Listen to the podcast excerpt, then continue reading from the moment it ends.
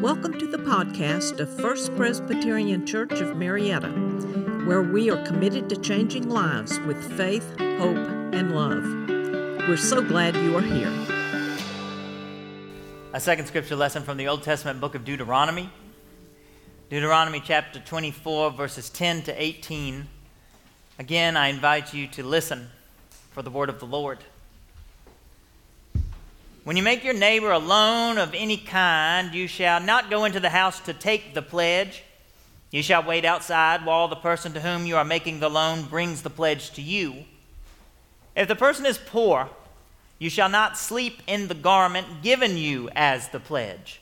You shall give the pledge back by sunset, so that your neighbor may sleep in the cloak and bless you, and it will be to your credit before the Lord your God. You shall not withhold the wages of poor and needy laborers, whether other Israelites or aliens who reside in your land in one of your towns. You shall pay them their wages daily before sunset because they are poor and their livelihood depends on them.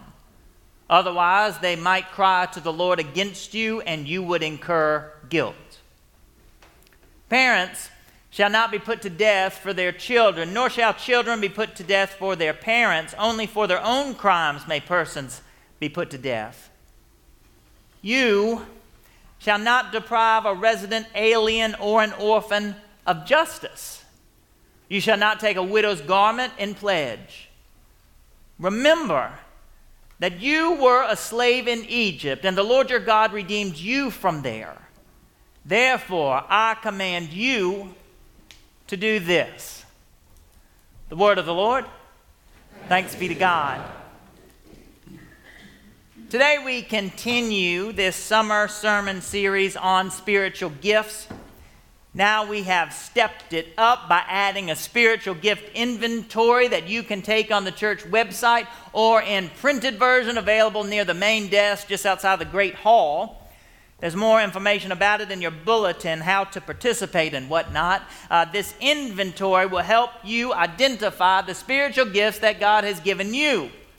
And according to this inventory, mine is encouragement.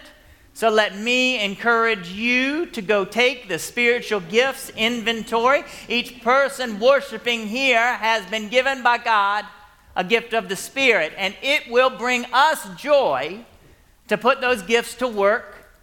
It will make our church stronger when we all use the spiritual gifts that God has given us. Having covered now encouragement, discernment, artistic expression, generosity, and teaching, now we move today to hospitality, which I believe is my father's spiritual gift. My father can be a quiet man, he's cerebral. But I remember well how many times he noticed the people just outside of a group and invited them in. That's what I'd like for you to think about as we consider hospitality today. Who notices those on the outside and invites them in? When I watched my dad offer hospitality, it was to kids on my baseball team who needed a ride to the game, or when a scout in my brother's scout troop didn't have the money to pay for the trip that everyone else was going on. My dad noticed those kids and he stepped up to give him a ride or to pay his way. My, my dad, who was often my baseball coach, would have us leave the, the house early to pick up the players who were, who were raised by moms with inflexible jobs or whose families had one car that someone used to go back and forth to work, whatever it was that would have prevented these guys from getting to practice or the games. My dad stepped in and helped, which meant that I had to help too. Riding with him I got to see for myself that not everybody gets to live in a house with a two car garage, two parents, and money to pay for the newest baseball cleats. Some of these guys would be waiting outside their houses for us, wanting to meet us before we could get close enough to see beyond the front door. They didn't ever want us to go inside their homes. They preferred to meet us outside the house or on the corner. My dad would pick them up and take them back. If the game lasted until after dinner, then on the way home, we'd always stop to eat. And this is what I remember most clearly, so clearly that I can still see it. How, after one of these games, one of my teammates who needed a ride to and from went with us to McDonald's for dinner. This guy was so thankful that my dad paid. He just thanked him again and again. Then he savored each one of his McDonald's chicken McNuggets as though they were a gourmet treat. I was used to eating these things, so I had likely put away a 20 pack of those nuggets by, by the time this guy had finished his third one. Once I finished, I watched this guy slowly make each nugget last. Three or four bites per nugget, taking the time to savor what he was eating. When we dropped him off back at his home, I started to understand why he ate this way. I could imagine that for him, eating out at McDonald's was something special. For me, it was just a quick meal with my dad. In fact, I was so used to him taking me out to eat and letting me order whatever I wanted that I wonder if I even said thank you. This teammate, on the other hand, had been denied what I took for granted a ride to and from the game a hot meal after, and a father to take him. So when he ordered nuggets with us, he took the time to enjoy my father's hospitality. My dad's spiritual gift is hospitality. He notices people and he invites them in. He notices the kid who is standing just on the edge of the group. He recognizes that not everyone has a parent who can drop everything to drive to and from baseball practice or can afford to go on each scout trip. Not everyone notices these things. And only years later did I come to understand why my dad was this way. Growing up, he was a scout, but his dad didn't participate much. At one scout meeting, the scout master, it must have been Veterans Day or something, asked my grandfather, who had served in Korea, to come and speak to the troop. My dad wasn't excited about having his father come to the troop meeting, and it all unfolded just as he feared it would, for his father walked into that scout meeting drunk. Scoutmaster covered for him and slowly walked my grandfather out of the meeting room while my dad just watched. Can you imagine? In front of all his friends, in his safe place, in that safe place where he could get away from all the chaos and feel for just a moment like a normal kid.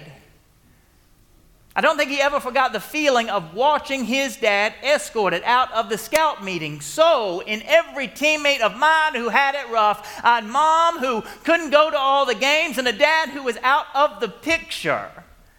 I know now that my father saw himself. The intention of our second scripture lesson is the same. Our second scripture lesson came from the book of Deuteronomy, and Deuteronomy is a difficult book to get excited about. However, Jesus quoted the book of Deuteronomy nearly as much as he did his, his favorite book, the Psalms, so we ought to pay attention to it. We read in Deuteronomy that the foundation for treating the poor with equity is the reminder that you were a slave in Egypt, and the Lord your God redeemed you from there. Remember that you were a slave in Egypt. My dad was once the kid without an attentive father, and he never forgot that. He remembered what it was like to be the boy without the money or uh, the father to do everything with him. He remembered what it was like to need a ride to practice and a meal after. And so he provided those things with his hospitality. He made those guys feel more at home on the team or in the troop. Why did he do it? Because he could remember what it was like to be one of them. Memory, then, is a foundation for hospitality. Many of those who are hospitable remember what it was like to feel on the outside. So many of those who invite others in do so because they remember how it feels to need a warm welcome. One of my favorite stories about Flora Speed is what happened to her the first time she walked into this sanctuary. Her husband was the new pastor about to preach his first sermon from, from this pulpit. Her kids were young and were probably dressed in matching outfits. They walked into this sanctuary and walked down that aisle and sat near the front. They settled into a, a pew near the front. Only once they had settled in, a woman walked down the middle row after her and, and stood right on the end, looked down the pew, and said, you are sitting in my seat.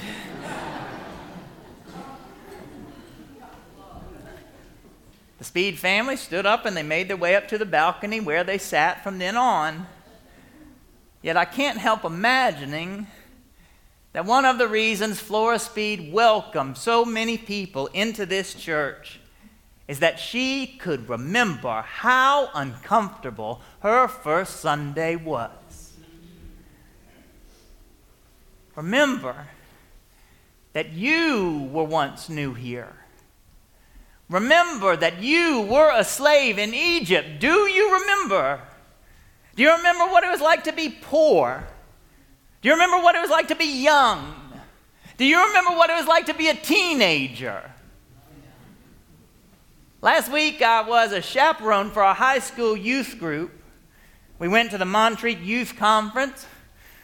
Each year, Presbyterian high school students from all over the country go. Hundreds were gathered in this great big auditorium, and I was looking around, remembering what it was like to be one of them.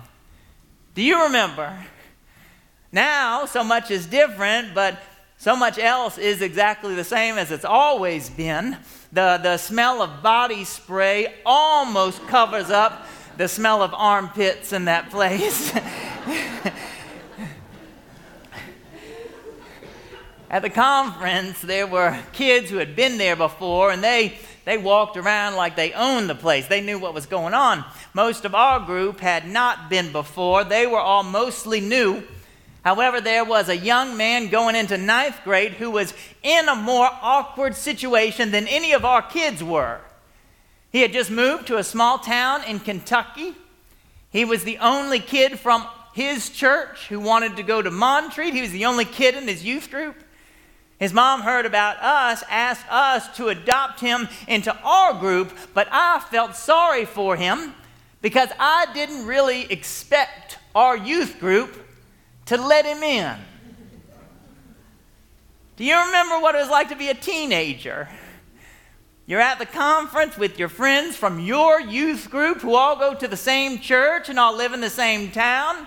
When someone from another church in another town who no one knows tries to fit in, it's going to be an uphill climb, especially when we're talking about kids from Marietta, Georgia.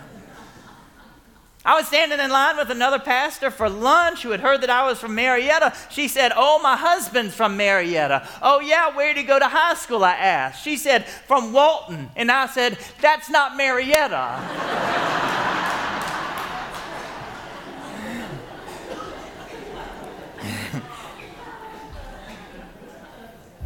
I'm a little more hospitable now.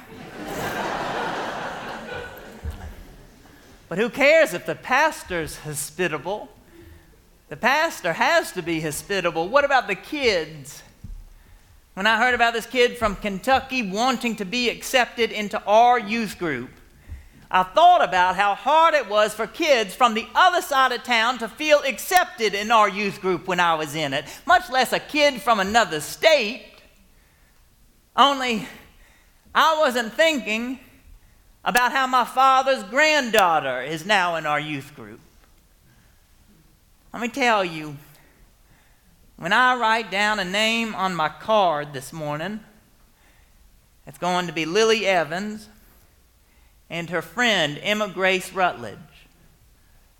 These two basically assaulted this kid from Kentucky. They assaulted this kid with hospitality. They peppered him with so many questions. It was as though he was a guest on Oprah. they found out that his mom's a pastor. He has a 12 year old brother, and his last name is Evans. So Lily was calling him her long lost twin. Sooner or later, they had more than just let this guy in their group. From the outside looking in, you would have thought that this kid rode up to Montreat from Marietta with us. And when we left Montreat for home and I looked in the back of the van and saw that he wasn't there, I panicked. Lily, where's your twin? remember, remember that you were once on the outside. Remember that you were once the new kid. Remember that you were once a slave in Egypt. Remember that you were once lost. And remember that even after you've been found. Hospitality shares the same Latin root with the word hospital, which reminds me how those who are looking for a place are not so different from those who are injured. They're both in need of something life saving, be it healing or be it community. Likewise, the word hospitality is also related to the word hospice. Jesus said, In my Father's house there are many dwelling places. If it were not so, would I have told you that I go to prepare a place for you? I quote that scripture lesson at almost every funeral. The promise that when we reach the end of our days here, that we will be welcomed into the Father's house matters. Knowing that He has prepared a place for you and for me, and that He will welcome us all into that heavenly kingdom, helps us to understand that those who show hospitality here and now embody a Christ like quality. Who has offered it to you? Who showed you the hospitality of Jesus by welcoming you in? I'll be writing down Lily and Emma Grace on my card this morning. Who are you going to write down? Who welcomed you when you were left out in the cold? Who opened the door and let you come in? Who invited you into the group? Who has the power to make you feel like you belong? Who reminded you of Jesus? The one who will welcome all of us into the Father's house in the kingdom of heaven. Take your card, take the pen in the pew rack, and write a name down. Everybody got it? Hold your card up for me and hold it up just for, just for a second. This summer, we are not using the Apostles' Creed like we usually do to affirm our faith during the worship service. This summer, we are affirming our faith by reminding each other and ourselves that God is at work in our world. If you look around the sanctuary and you see all these cards held up with names on them, then you will be reminded that in a world that can seem so closed and inhospitable, God is at work in this world among those who have been given the gift of hospitality. God is not silent, nor is he dead. Hallelujah. Amen. This podcast is a ministry of First Presbyterian Church of Marietta. Come join us Sundays at 189 Church Street, Marietta, Georgia, or visit us online at fpcmarietta.org.